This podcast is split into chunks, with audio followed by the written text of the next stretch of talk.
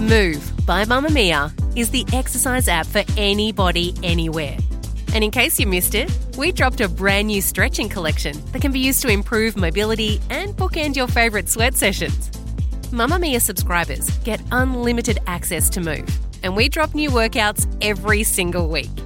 If you're on the hunt for movement that makes you feel good, head to move.mamamia.com.au and use the code MOVE10 to get $10 off a yearly subscription. You're listening to a Mamamia podcast. From Mamamia, hi, I'm Claire Murphy. Welcome to The Quicky, getting you up to speed daily. Let's talk about January 26. She was around 40 years old when the first fleet came in, and you could just imagine Barangaroo, this fierce, striking woman, looking out at these ships as they're coming in and thinking, who are they? And then realizing the moment, you know, weeks later when the penny drops, they're not leaving. She never ceded her sovereignty. That is what January 26 represents. It's the beginning of that. While the discussion is now focused on changing the date we celebrate Australia Day, there are many who use arguments to keep it that are based on an incorrect recollection of Australian history. Today, we're going back to 1788 to remind ourselves what really happened when the First Fleet arrived and what Jan 26 means to Australians both old and new.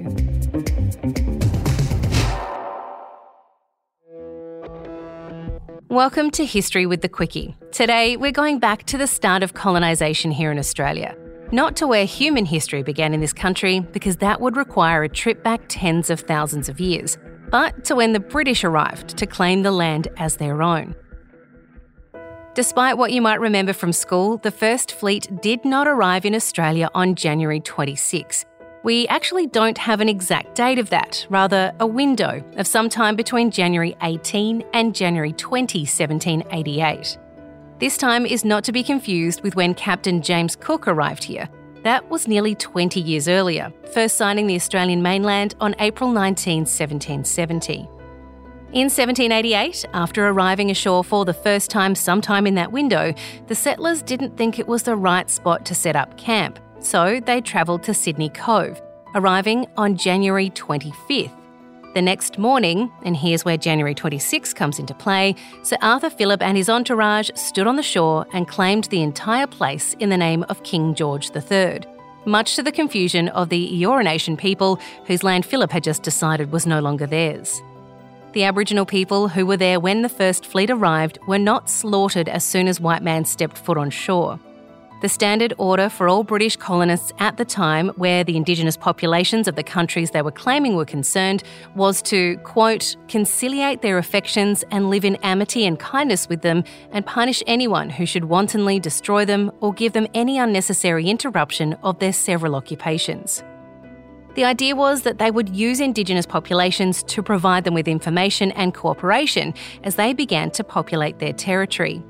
Sir Arthur Phillip himself wrote that he'd hoped to, in his words, give them a high opinion of their new guests through kindness and gifts. For the Eora Nation people of the time, the influx of 1,000 white people from across the sea was an interesting turn of events, but at that stage, their previous exposure to them was that they came and then left again, so there would be no reason to believe that these new arrivals would do anything different.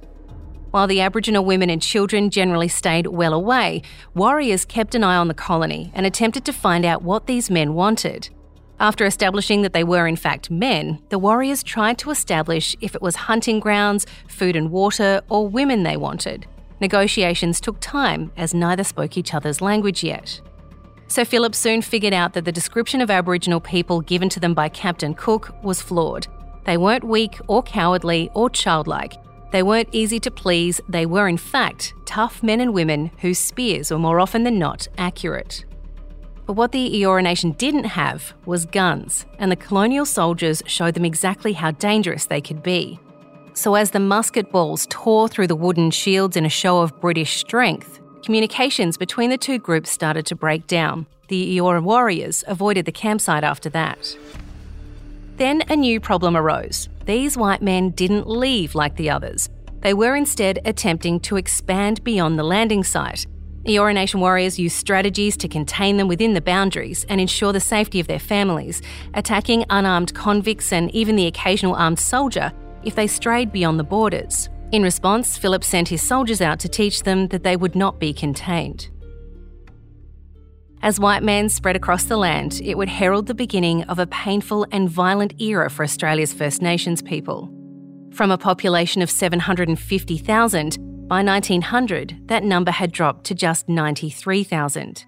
Children were taken from their families. Systems that still exist today, like policing, government, the justice system, are all weighted heavily against Indigenous Australians. The fight to even be heard in government continues, as does constitutional recognition. It was a struggle to get one word of the national anthem changed to reflect the fact that this country isn't, in fact, young.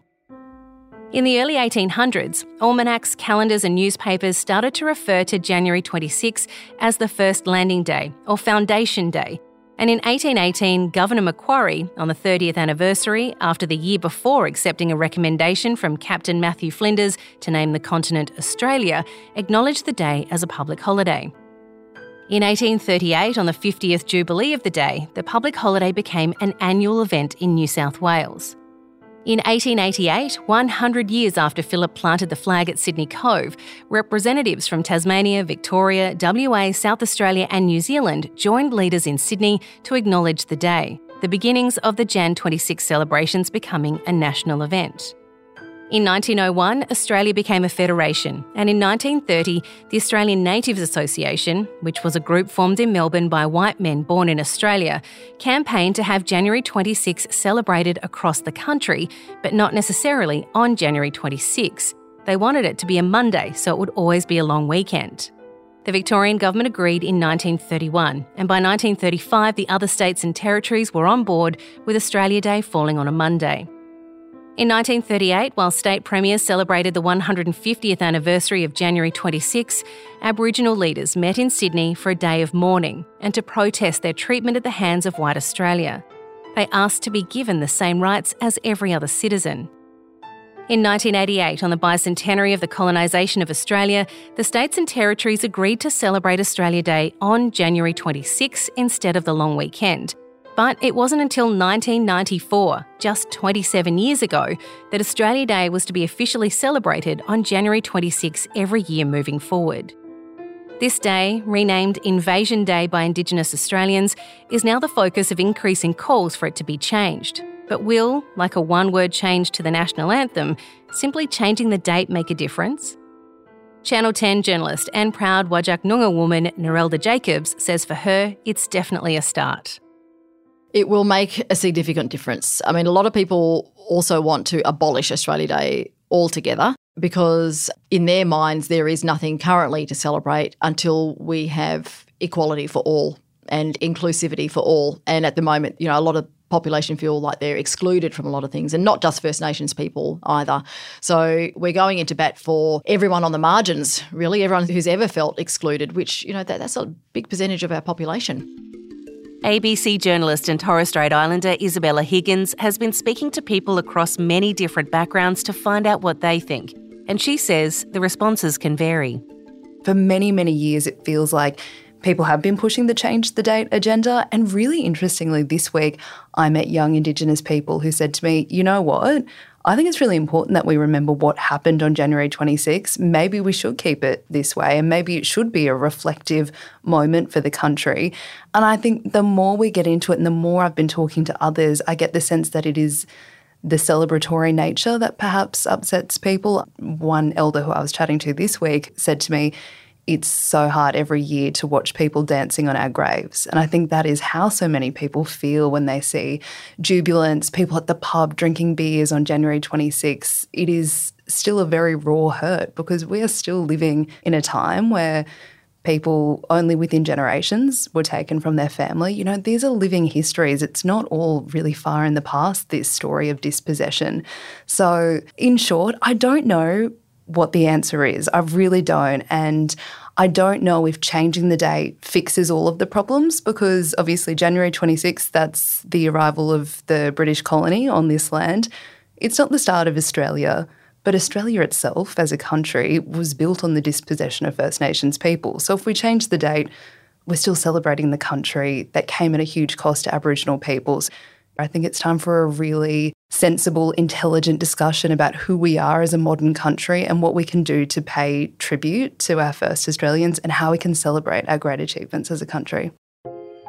Federal MP, Shadow Minister for Indigenous Australians and Wiradjuri woman Linda Burney believes that changing the date would be a significant step towards reconciliation. My personal view is that it is an incredibly complex and difficult day for First Australians, and I think there are more people coming to understand what I call truth telling in our community. Changing the date would be incredibly significant to people who do find it difficult, particularly First Nations people. There are signs that public sentiment is changing. A recent survey found more than 50% of young people want to see the date changed. As a mark of respect, the ABC's youth radio station Triple J moved their Hottest 100 countdown away from January 26. But making these changes sometimes comes at a cost. When a local council expressed its opposition to the date, moving its festivities to another, then Prime Minister Malcolm Turnbull stripped them of their right to hold citizenship ceremonies. Councils have been warned they'll face a similar punishment if they consider doing the same. Cricket Australia just last week announced that they won't be referring to their January 26 Big Bash League as the Australia Day event, resulting in this from current PM Scott Morrison. When those 12 ships turned up in Sydney all those years ago, it wasn't a particularly flash day for the people on those vessels either. So, what would it actually take to change the date? Do we need a referendum like we do for changes to the Constitution? A mail out ballot like we did for same sex marriage to be recognised? Actually, it's the state and territory leaders who decide the date of a public holiday. No need for a referendum or mail vote or even permission from the Prime Minister. And when you think about it, the states and territories had to be convinced to sign up to the National Day in the first place. There's nothing stopping them from breaking from this mere 27 year old tradition. But the next question is what would make a better date? What day would best reflect the Aboriginal and Torres Strait Islander experience, as well as those who colonised this land? What would also bring in the people from all across the globe who now also call Australia home? Well, that we haven't quite figured out yet. As an alternative date, people are saying, you know, the date of federation, the 1st of January, but then that's New Year's Day. I floated a bit of an idea last year to have it on the third Monday of the year, which is before January 26th, so that we can reflect on what it was like here before the First Fleet came. Other people say that it's a date that's yet to happen. It's, you know, a date of constitutional change, perhaps, is a date of Makarrata or treaties. So I'm kind of a firm believer in, in maybe the Constitution as well. The date that that changes, the date that the referendum goes to the people, and we change the Constitution to at least recognise that Aboriginal and Torres Strait Islander people were here before.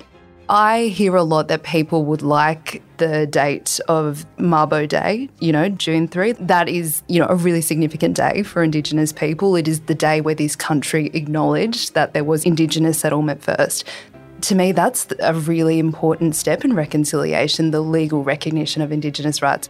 Anzac Day, the beginning of NAIDOC Week, Reconciliation Week, and so forth. There are also suggestions that we bring back Wattle Day in Australia. There are lots of different suggestions. My personal view is if the date is going to change, then you choose a neutral day so that most people could get behind it. This episode of The Quicky was produced by Siobhan Moran McFarlane and myself, Claire Murphy, with audio production by Ian Camilleri. And if you're keen to shoot us some feedback on the show, we'd love to hear your thoughts. Rate and review us in your favourite podcast app today.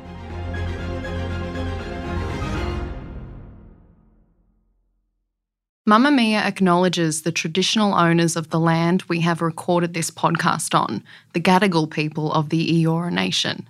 We pay our respects to their elders, past and present, and extend that respect to all Aboriginal and Torres Strait Islander cultures.